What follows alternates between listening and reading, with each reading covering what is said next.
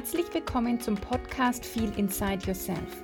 Ich bin Ulla Goldberg, Host dieses Podcasts und ich helfe Frauen vom Stress-Junkie zur Gelassenheitsqueen zu werden, mit Leichtigkeit ihre Ziele zu erreichen und im Vertrauen mit sich und der Welt zu leben.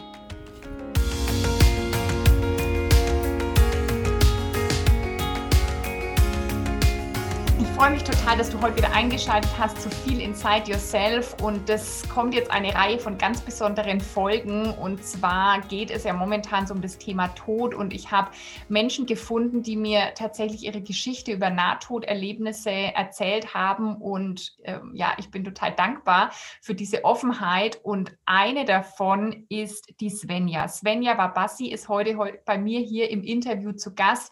Herzlich willkommen, Svenja. Hallo, Ulla. Magst du vielleicht den Zuhörern ganz kurz was über dich erzählen? Wer bist du? Wo kommst du her? Vielleicht, was sind so die Stichworte, die dich ausmachen?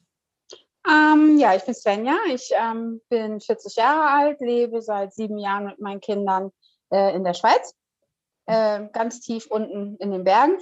Bin aber ein Ostseekind. Ich bin tatsächlich ein Nordlicht. Ich komme ursprünglich von Kiel. Und die Liebe hat mich hierher gezogen. Die Liebe ist gegangen, ich bin aber geblieben, weil es ist hier meine Heimat, es ist mein Zuhause, meine Kinder fühlen sich wohl, ich fühle mich wohl, ich habe hier meine zweite Familie aufgebaut mit Freunden und meine Arbeit. Und mein Mittelpunkt ist einfach hier jetzt mittlerweile. Du hast mir auch gerade schon deinen Ausblick gezeigt, den können die Hörer jetzt leider nicht sehen, aber ich verstehe, dass du da geblieben bist. Ich finde die Ostsee zwar auch wunderschön, aber du hast mir gerade ein Panorama mit den Bergen gezeigt und es ist echt ein Wohlfühlort. Ja, das ist es. Also klar liebe ich auch das Meer, fühle ich mich auch wohl, auch die Luft, das Salzige und das Tolle, aber ich habe hier in der Schweiz einfach, man hat viel mehr Chancen, viel mehr Möglichkeiten, beruflich gesehen oder auch einfach so. Also dieses ganze Drumherum hier in der Schweiz gefällt mir unheimlich gut. Die Menschen sind hier sehr offen und es ist extrem Multikulti, es ist halt die Schweiz. Und da fühle ich mich halt als Migrant, ich bin jetzt auch ein Migrant, als Deutsche, fühle ich mich hier sehr wohl, muss ich ganz ehrlich sagen. Wir haben auch andere Zeiten erlebt, ganz am Anfang, die nicht so schön waren. Aber mittlerweile leben wir in einer Großstadt, 38.000 Einwohner und fühlen uns hier wohler als auf dem 750-Seelendorf. Das klingt sehr schön. Wir wollen ja heute, um mal mit der Tür ins Haus zu fallen, über dein Erlebnis sprechen, das du mit dem Tod hattest. Ja. Gehen wir mal ein paar Jahre zurück. Drei Jahre und einen Tag. 3 Jahre und ein Tag. Wir gehen 3 Jahre und einen Tag zurück. Was ist an diesem Tag passiert? Wie war damals deine Situation? Was hast du gemacht? Erzähl doch mal gern ein bisschen. Also ich habe jahrelang, 20 Jahre fast, mit ganz viel Übergewicht gekämpft. Ich war extrem fett. Heute sage ich fett. Also 130 Kilo bei 1,67 Meter ist recht flauschig. Flauschig ist schön, wenn du das ausdrückst, ja. Genau, und habe 2006 habe ich meinen Mann damals geheiratet, war auch schon recht gut in Futter, noch nicht so viel, 130 Kilo hatte ich da noch nicht, aber da habe ich auch schon die 30 Stellen gehabt. Und das hat sich irgendwie über die ganzen Jahre immer mehr und mehr und mehr. Und dann, als ich hier in die Schweiz gezogen bin, 2014, ist es immer mehr geworden. Am Anfang war es sehr, sehr schwer hier und mein bester Freund war der Kühlschrank. Ich habe ganz viel immer dann, mich mit Depressionen rumgeschlagen und halt immer, nachts den Kühlschrank geplündert. Heute weiß ich das. Damals habe ich das gar nicht so wahrgenommen.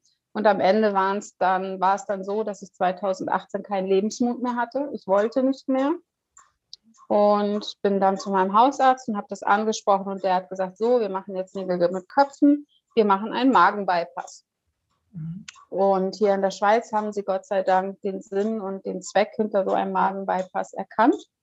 die Ärzte. Die haben gesehen, dass es nicht sinnvoll ist, die Patienten 2, 3, 4 Jahre lang für so eine Operation kämpfen zu lassen und an den äußersten Rand der Depression kommen zu lassen, sondern sagen, okay, es bringt ihnen komplette Lebensqualität zurück mit den und den und den Einschränkungen. Und ich habe dann kurz nachdem ich den Antrag im Oktober gestellt habe oder November um und bei, im April, gestern, vor 3 Jahren lag ich auf dem OP-Tisch tatsächlich und habe in einer 5-stündigen OP dann meinen Magenbypass bekommen. Mhm. Ging anfangs recht gut, alles super, alles toll und ich bin dann nach einer Woche nach der OP nach Hause, war dann 2 oder 3 Tage ohne Probleme zu Hause und dann habe ich nachts Fieber bekommen. Nur nachts, Schüttelfrost, Fieber, ganz, ganz schlimm. Morgens, 8 Uhr, war alles wieder weg, war alles tipptopp. Ich gesagt, ach komm, das ist vielleicht der Heilungsprozess, easy, alles gut. Und dann ging das noch 2 Nächte. Und dann war meine Mutter da, weil ich nichts heben und nichts tragen durfte und hat mir dann mit den Kindern geholfen. Meine Kleine war da zu dem Zeitpunkt noch nicht mal 2. Mhm, okay. Und der Große war gerade, jetzt muss ich rechnen, 11. Ja, 10, genau.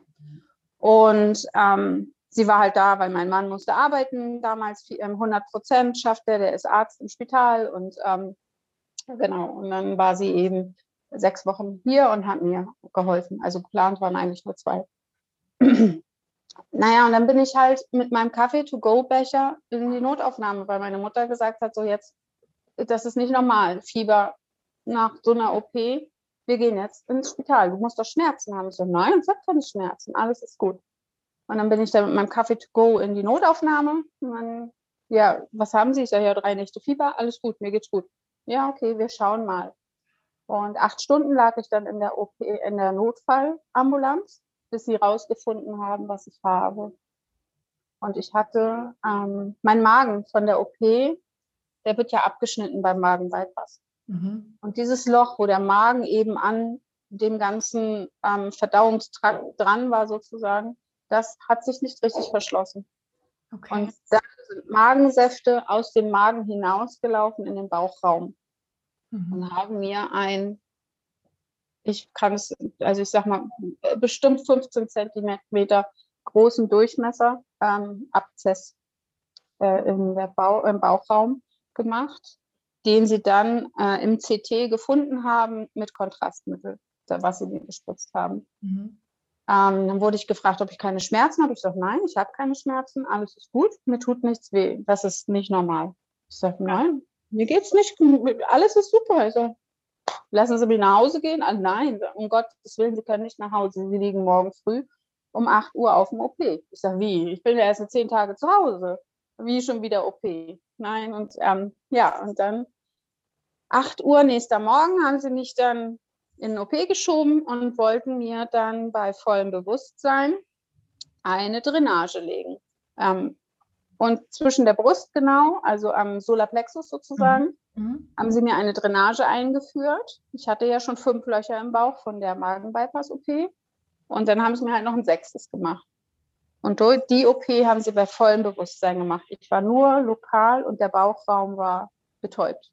Aber ich war voll da, weil ich wurde im CT, wie heißt das, CT? Also, ja, kennt eigentlich jeder, oder? Ja, ja. Genau.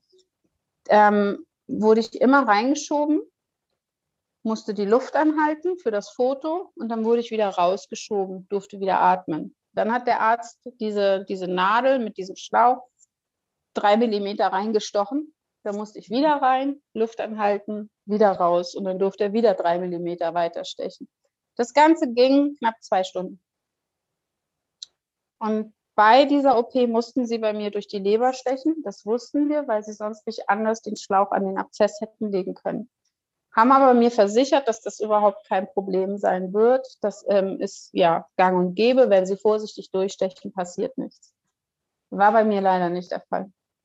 Bei mir ist Blut ausgelaufen und hat sich mit dem Abszess vermischt. Ich habe mich unmittelbar nach dieser 2-stündigen Operation nicht erholt.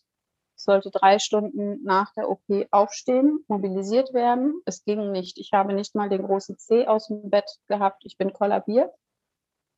Dann haben sie mir am Handgelenk ein Port gelegt, genauso neben dem Daumen, an dieser dicken Vene, die da ist.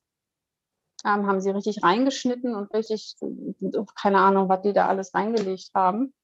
Und haben dort alle 20 Minuten mir Blut abgenommen und das alle 20 Minuten ins Labor geschickt und überprüft, weil ich einfach nicht wach geworden bin. Ich habe immer noch geschlafen und ich war immer nur kurz da. Und hast du die Zeit dann überhaupt mitbekommen, wirklich? Ja, ja, also ja. Du hast es schon irgendwie mitbekommen. Ja, meine Mutter war da, das weiß ich, mit den Kindern. Die haben mich besucht. Das habe ich auch mehr oder weniger alles mitbekommen. Ich war aber total müde. Ich konnte mich gar nicht richtig unterhalten. Und da hat sie dann auch mit den Schwestern schon gesprochen und wirklich gesagt, rufen Sie mich an, wenn was ist. Und melden Sie sich bei mir. Ich bin innerhalb von 20 Minuten da. Ich bin zwar auf dem Berg oben, ich komme aber schnell runter in die Stadt. Und ja, und das ging dann. Ich habe dann auch abends noch mit meiner Mutter telefoniert. Das weiß ich auch noch. Und ich konnte nicht essen, es ging alles nicht und es ging dann immer weiter und immer schlechter und ich wurde immer schläfriger und immer müder und ich habe nachher gar nicht mehr richtig mitgekriegt, wie die Schwestern reingekommen sind. Ich habe immer nur mitgekriegt, dass irgendwas an meinem Handgelenk passiert ist. Und das war jedes Mal, wenn sie mir Blut halt abgenommen haben und immer dieses Blutdruckmessgerät sich aufgepumpt und wieder ab. Und das geht ja auch alle 20 Minuten. Und dann nachts um, ich glaube, es war 1:30, kamen sie wieder rein, weil ich mich nicht gemeldet habe und hat mich wieder kontrolliert. Und dann ging es ganz schnell. Dann habe ich das Telefon in die Hand bekommen und dann hat man mir gesagt, rufen Sie bitte jetzt zu Hause an, Ihren Mann, Sie kommen auf Intensiv. Ich sage, warum? Sie haben eine Blutvergiftung. Und dann habe ich meinen Mann angerufen. Ich werde bis heute nicht vergessen. Es war damals bei uns schon ganz viel kaputt, weil ich diese OP eben habe machen lassen, was er nicht wollte. Habe ihm gesagt, so, ich sage, es ist jetzt 1:30 nachts, ich gehe jetzt auf die Intensivstation, ich habe eine Blutvergiftung. Ist okay, weiß ich Bescheid. Bis dann. Okay. Ja. Ist mir erst nach der Trennung klar geworden, was das eigentlich im Nachhinein bei mir bewirkt hat. Naja, also ich bin dann auf die Intensiv runtergekommen und dort ging es ziemlich schnell, ziemlich bergab mit mir. Und sie haben dann mir ja noch versucht, irgendwo Blut abzunehmen, wo ich dann wirklich die Ärzte angeschrien habe, nehmen Sie es doch bitte aus dem Fuß. Ich habe keinen Platz mehr, weder in der Armbeuge noch im Handgelenk, links noch rechts, noch irgendwo anders. Ich bin total zerstochen. Nehmen Sie doch bitte Blut aus dem Fuß. Ja, das ist auch der einzige Ort, den wir noch haben.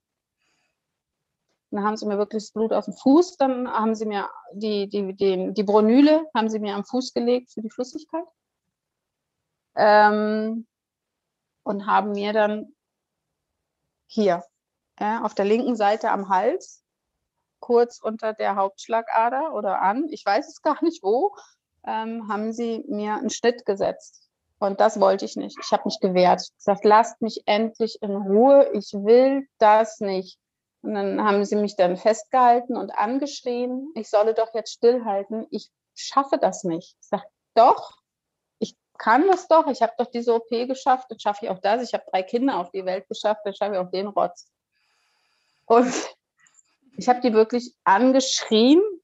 Aber eigentlich war ich schon gar nicht mehr da. Die haben gesagt, das ist unglaublich. Sie hatten einen Blutdruck von nicht mal 8 und haben uns angeschrien. Okay. Und mehr weiß ich nicht. Ich weiß, dass ich den Schnitt habe ich noch gemerkt und dann weiß ich nicht mehr. Dann war es hell. Was ist dann passiert? Genau, jetzt was hast du dann wahrgenommen? Es war also erstmal war mein ganzes Leben da. Ich saß im Kino, es war wirklich wie im Kino. Mein ganzes Leben, wusch. Von klein auf, von Erlebnissen, mein Urlaub in Dubai, wo ich habe 6 Monate in Dubai gelebt als Kleinkind. Ich war 5 Jahre alt. Komplett, die ganzen Erlebnisse, die ich da hatte. Die Geburt meiner Kinder, meine Großeltern, alles war auf einmal wieder da. chronologisch irgendwie oder durcheinander? Nein, oder also es kam so wie so Flashlight, so tschum, tschum, tschum, tschum, tschum, so, also ganz viel, auch Bilder. Also es waren nicht nur bewegte Bilder, es waren auch einfach stille Bilder. Mhm. Es war so, also es war wirklich wie so ein Kino, so, Wie lange es ging, weiß ich nicht. Es hat sich eine Ewigkeit angefühlt, weil ich bin 40 oder damals war ich 36, 37, also nein, 38, 2018. Nein, ich war noch 37. Habe ich das, also 37 Jahre, das ist eigentlich extrem viel, so, wenn man das so mal Revue passiert. Aber anscheinend war es nicht lange, aber ich war dann halt, ja, auf einmal vor diesem Riesentor. Also wer so diese alten arabischen Schlösser kennt, mit diesen riesigen Türen, die irgendwie nur mit 5 Personen aufzuschieben gehen oder aufzumachen, so war sie. Die Tür war 2, also es waren 2 Flügel. Es war aber nur ein Flügel auf. Und es war eine weiße Tür mit goldenen Ornamenten. Und da stand halt jemand. Er, sie, was auch immer. Es war im Schatten. Es hatte das hatte auch keine langen Haare, wie wir es vermittelt bekommen. Es war einfach eine Silhouette, die da stand. Und es war halt, dahinter war es unheimlich hell. Ich habe nicht irgendwie Engel oder so gesehen, gar nicht. Es war einfach nur Licht. Und dann hat er den Kopf geschüttelt und dann war die Tür zu. Und die hat dich zurückgeschickt sozusagen. Genau, genau. Also ich habe anscheinend noch was zu erledigen hier. Sonst hätte man mich nicht zurückgeschickt. Was hast du in dem Moment gefühlt? Weil du hast ja beschrieben, du warst eigentlich in Angst, du hast die Ärzte angeschrien, du wolltest es nicht mehr, vielleicht hattest du da schon Schmerzen, das war ganz schlimm. Zu dann dem Moment, wo du vor dieser Tür stehst, das ist alles hell. Wie hast du dich da gefühlt? Geborgen. Also ich war wirklich, ja, ich war in Peace, komplett in Peace. Also das war, ja, jetzt bin ich hier, warum lässt du mich nicht rein? Ich bin ja zu Hause, so ungefähr, so, weißt du, so, hallo? Da bin ich. So, ja, so war das ungefähr. Also so keine Angst? Nein. Kein Raum? Ja, es war, mehr ja auch, hast du ja beschrieben, ne? Keine, es war wie zu Hause, also es war wirklich so, ja, das ist jetzt meine Tür, da habe ich jetzt geklopft und lass mich doch bitte rein, hallo? Warum lässt du mich nicht rein? So ungefähr, so, es war wirklich, es war keine Angst da, überhaupt nicht. Es war auch kein, also Furcht, Angst oder Zurückhaltung oder sowas, es war, als hätte ich bei meiner Freundin, würde ich vor der Tür stehen. So, also, ja. Und dann war ich wieder da. Also irgendwer oder irgendwas wollte, dass du wieder zurück auf die Erde kommst, in deinen Körper. Wann hast du realisiert, was du da eigentlich gerade erlebt hast? Also war das relativ schnell präsent? Oder? Nein, es hat gedauert. Es hat wirklich gedauert. Man hat mir das dann ja am nächsten Tag gesagt. Das ist für mich. Und da haben sie gesagt, ja, Frau Babassi, wir haben um sie gekämpft. Wir mussten das machen. Ich sage, wieso habt ihr, sie waren weg? Ich sage, ich war weg. Ich habe das erst überhaupt nicht realisiert, dass es erst im Nachhinein kommt. Ich sage, ich war doch die ganze Zeit da. Es war doch alles hell hier. Es war nachts um 2. Okay. Also die Ärzte haben das schon beschrieben als praktisch tot, sie haben dich irgendwie reanimiert in dem Moment, um dich gekämpft, also das haben die so beschrieben und... Die haben mir gesagt, wir haben um sie gekämpft, ja. Ja, also da erinnere ich mich auch noch dran, als sie mir das am Fuß gelegt haben und dann den Hals eingestochen haben. Da erinnere ich mich, dass sie zu mir gesagt haben, halten Sie jetzt still, wir kämpfen gerade um sie. Hören Sie jetzt auf, wo ich gesagt habe, lasst mich doch einfach bitte in Ruhe. So, also ich hatte in meinem Leben wirklich viel Schmerz, ob es jetzt seelischer Schmerz war oder es war wegen irgendwelchen Verletzungen, aber die Schmerzen, die ich nach dieser OP hatte, die waren, ich kann es nicht beschreiben, es war die reinste Hölle. Ich habe noch nie, also nach der ersten OP sowieso, weil das war ja eine 5-stündige OP und da geht man durch sämtliche Muskeln, wird durchgestochen und. Aber nach dieser zweiten OP, die ich dann 10 Tage später hatte, war es... Nein, also dagegen kriege ich lieber noch 5-mal mit Kaiserschnitt ein Kind. Wirklich. Wie lange hat es gedauert, bis du dich danach dann einigermaßen erholt hattest, also auch körperlich? Bis der Schlauch wieder raus war, zum Beispiel. Genau, bis du irgendwie wieder sagst, ich konnte irgendwie meinen Alltag auch irgendwie zu Hause mit Kindern einigermaßen bestreiten. Also 3 Monate. Okay. 3 Monate.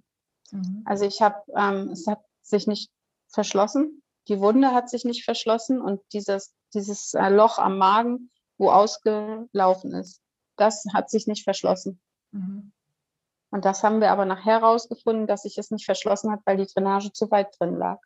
Okay. Die musste der Arzt, also ich lag dann zur Kontrolle und der Arzt hat dann diese Drainage an meinem Bauch gehalten und sagte dann zu mir, husten Sie mal. Und ich gesagt, ich huste doch nicht, das tut unheimlich weh. Husten Sie jetzt einmal.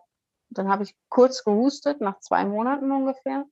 Und da hat er sie vielleicht einen halben Zentimeter rausgezogen. Und dann dauerte es wirklich nur noch minimal und dann, also minimale Wochen, um die 3 bis 4 Wochen, dann war der Magen verschlossen. Aber wir wussten die ganze Zeit nicht, warum verschließt sich dieser Magen nicht? Innerhalb 8 Wochen sollte doch eine Verletzung eigentlich so langsam sich verschließen, auch innerlich. Ja. Und nach 3 Monaten wurde mir dann komplett der Schlauch rausgezogen, auch mit Husten. Und dann dauerte das 1 Sekunde und dann war der Schlauch draußen und ja, jetzt habe ich eine hübsche Narbe zusätzlich am Bauch, beziehungsweise genau am Solarplexus. Und ja, mein Alltag ist jetzt mittlerweile völlig normal. Also. Aber es hat lange gedauert. Ich hatte auch nach dem Intensivaufenthalt am nächsten Tag konnte ich nicht reden. Ich habe keinen vollständigen Satz mehr hingekriegt und ich lag noch nicht mal 24 Stunden dort.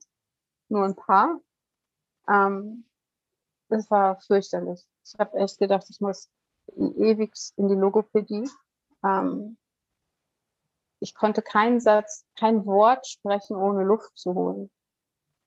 Es war ganz, ganz, ganz, ganz fürchterlich. Und am nächsten Tag haben sie dann auch noch eine Lungenentzündung bei mir diagnostiziert, die ich mir dann während dieser ganzen Tortur, die ich da durchgegangen bin, irgendwie eingehandelt habe, was ja für eine Intensivstation mehr oder weniger eigentlich ja schon fast normal ist, dass man das bekommt irgendwie.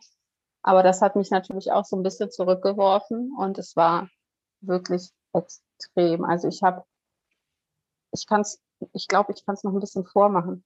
Wenn ich Sätze geredet habe, anders ging es nicht. War das okay? Okay. Es ging nicht mehr anders und ich musste mich extrem konzentrieren in meinem Kopf auf den Satz, den ich vermitteln möchte, weil es hätte, und ich musste meine Atmung komplett kontrollieren, weil sonst hätte ich gar kein Wort rausbekommen. War in dieser Genesungsphase dieses Nahtoderlebnis präsent oder eben woran du gedacht hast oder war da eben das Körperliche erstmal alles im Vordergrund? Hast du da mal mit jemandem, wann hast du das erste Mal dann mit jemandem drüber gesprochen? Eigentlich darüber gesprochen habe ich gar nicht. Es war eher so, dass ich mir einen Film angeschaut habe und alles auf einmal wie ein Déjà-vu da war. Welcher war das? Die Hütte. Okay, ja. Die Hütte mit Octavia Spencer, die habe ich mir angeschaut und da kam alles wieder. Da war so, wumm. Das war so, ja. Weil wenn der Sam Worthington gestürzt ist, war es ja auch auf einmal hell und er war dann da im Wald. Ja. Und bei mir war es auch hell und ich stand vor dieser Tür. Und das waren ein paar Monate, vielleicht 5, 6 Monate nach der OP, habe ich dann realisiert, was da eigentlich passiert ist. Und ab da hat sich mein Leben auch gechanged. Ganz stark. Ja, ich habe wieder mehr den Weg zum Glauben gefunden. Also nicht, dass ich jetzt an Gott glaube, sondern allgemein. Ich glaube einfach, dass da noch was ist. Dass da nicht nur jemand auf uns wartet und uns mit offenen Armen und herzlich empfängt und uns unser Zuhause, ein neues Zuhause uns bietet, mit Wärme, sondern einfach, dass auch das Universum für mich was anderes vorgesehen hat. Dass ich einfach auch mich ganz extrem jetzt mit diesem Ganzen, ich verbinde mich mit meinen Wünschen, mit meinen Visionen. Und wenn ich positiv bin und an meine Wünsche und an meine Visionen denke, dann kommen sie auch. Und wenn ich Positivität ausstrahle, kommt auch Positivität zurück.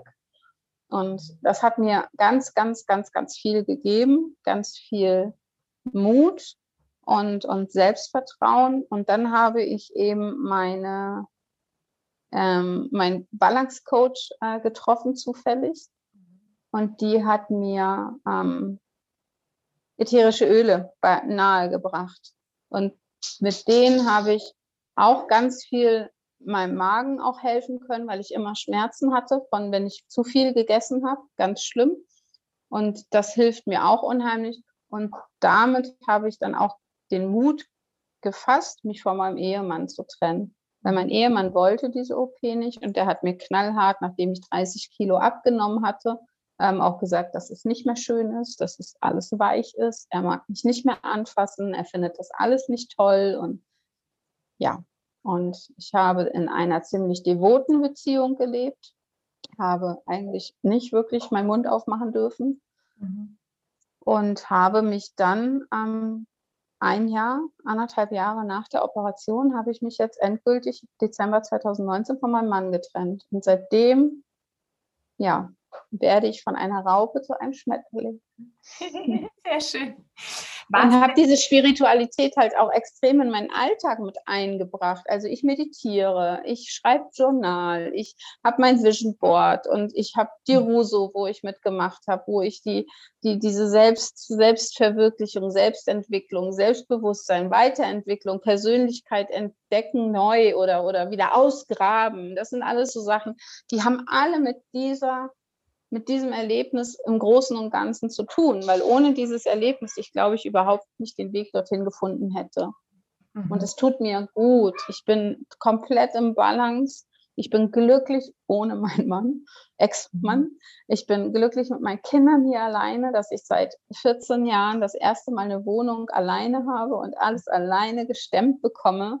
Und ja, es hat mein Leben komplett verändert und ich bin dankbar, ich würde es wieder tun. Trotz der Komplikationen, die ich hatte, würde ich wieder mir einen Magen-Bypass legen lassen.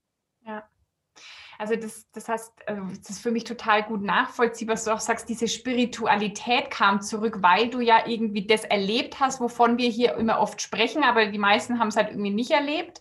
Hat es dich auch insofern verändert, dass du dann das Leben anders wertschätzt, dass du sagst, hey, ja, ich weiß, wie schnell es vorbei sein kann und ich wertschätze das Leben auch viel mehr und bin jetzt mutig, gehe meinen Weg? Ja, also ich bin viel feinfühliger geworden. Ich höre auf jedes Signal in meinem Körper. Sofort, das habe ich jetzt auch. Ich war jetzt letzte Woche wieder 2 Tage im Krankenhaus, weil ich eine Bauchspeicheldrüsenentzündung wurde bei mir entdeckt. Da bin ich jetzt wieder in Behandlung. Also ich habe jetzt seit über einer Woche habe ich jetzt nicht wirklich was gegessen. 3 Kilo sind gepurzelt, juhu. Aber ich hatte zu viel Corona, also von daher... Aber nein, also ich bin viel, viel feinfühliger mit meinem Körper geworden. Ich achte mehr auf mich.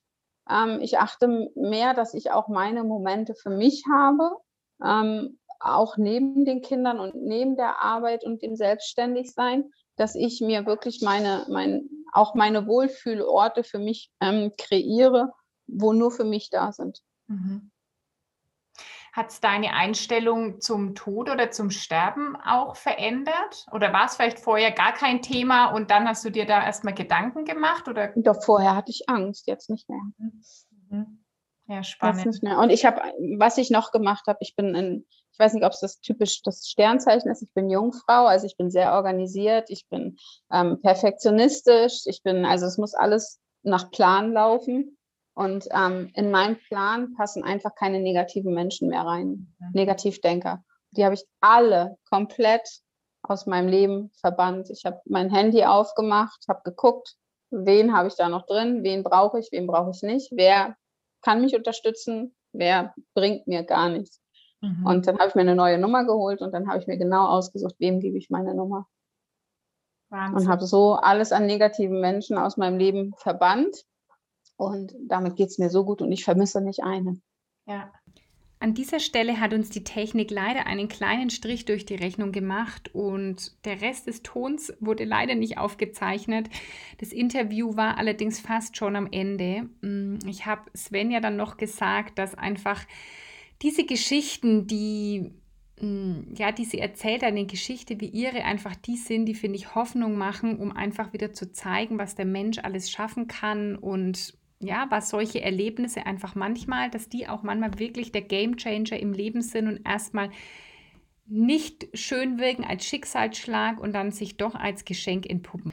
Ich packe alle Kontaktdaten zu Svenja in die Shownotes. Wenn du noch gerne mehr zu ihr wissen möchtest, dann guck doch mal in die Shownotes, da findest du die Verlinkung zu ihren Social-Media-Profilen, denn Svenja ja, hilft Frauen, die vielleicht auch in schwierigen Beziehungen sind, da rauszukommen, ihr Leben zu verändern. Sie arbeitet ganz eng mit ätherischen Ölen und ja, nutzt diese Kraft, die haben, um das Leben schöner und das Leben ja angenehmer zu machen. Und wenn du da einfach mehr dazu wissen möchtest, mehr zu Svenja wissen möchtest, dann schau mal in die Shownotes, da ist alles verlinkt und da findest du sie dann. Und ich würde mich jetzt freuen, wenn du uns Feedback gibst zu dieser Folge. Hinterlass doch gerne einen Kommentar unter den Social Media Beiträgen von heute auf Instagram und Facebook. Auch die verlinke ich dir hier in den Shownotes. Oder schreib mir eine E-Mail an info@ullagoldberg.com mit deinem Feedback. Und wenn du über Apple Podcast hörst, dann hinterlass doch gerne eine 5-Sterne-Bewertung und eine Rezession. Und jetzt wünsche ich dir erstmal einen wundervollen Tag. Bis zum nächsten Mal in Wertschätzung, deine Ulla.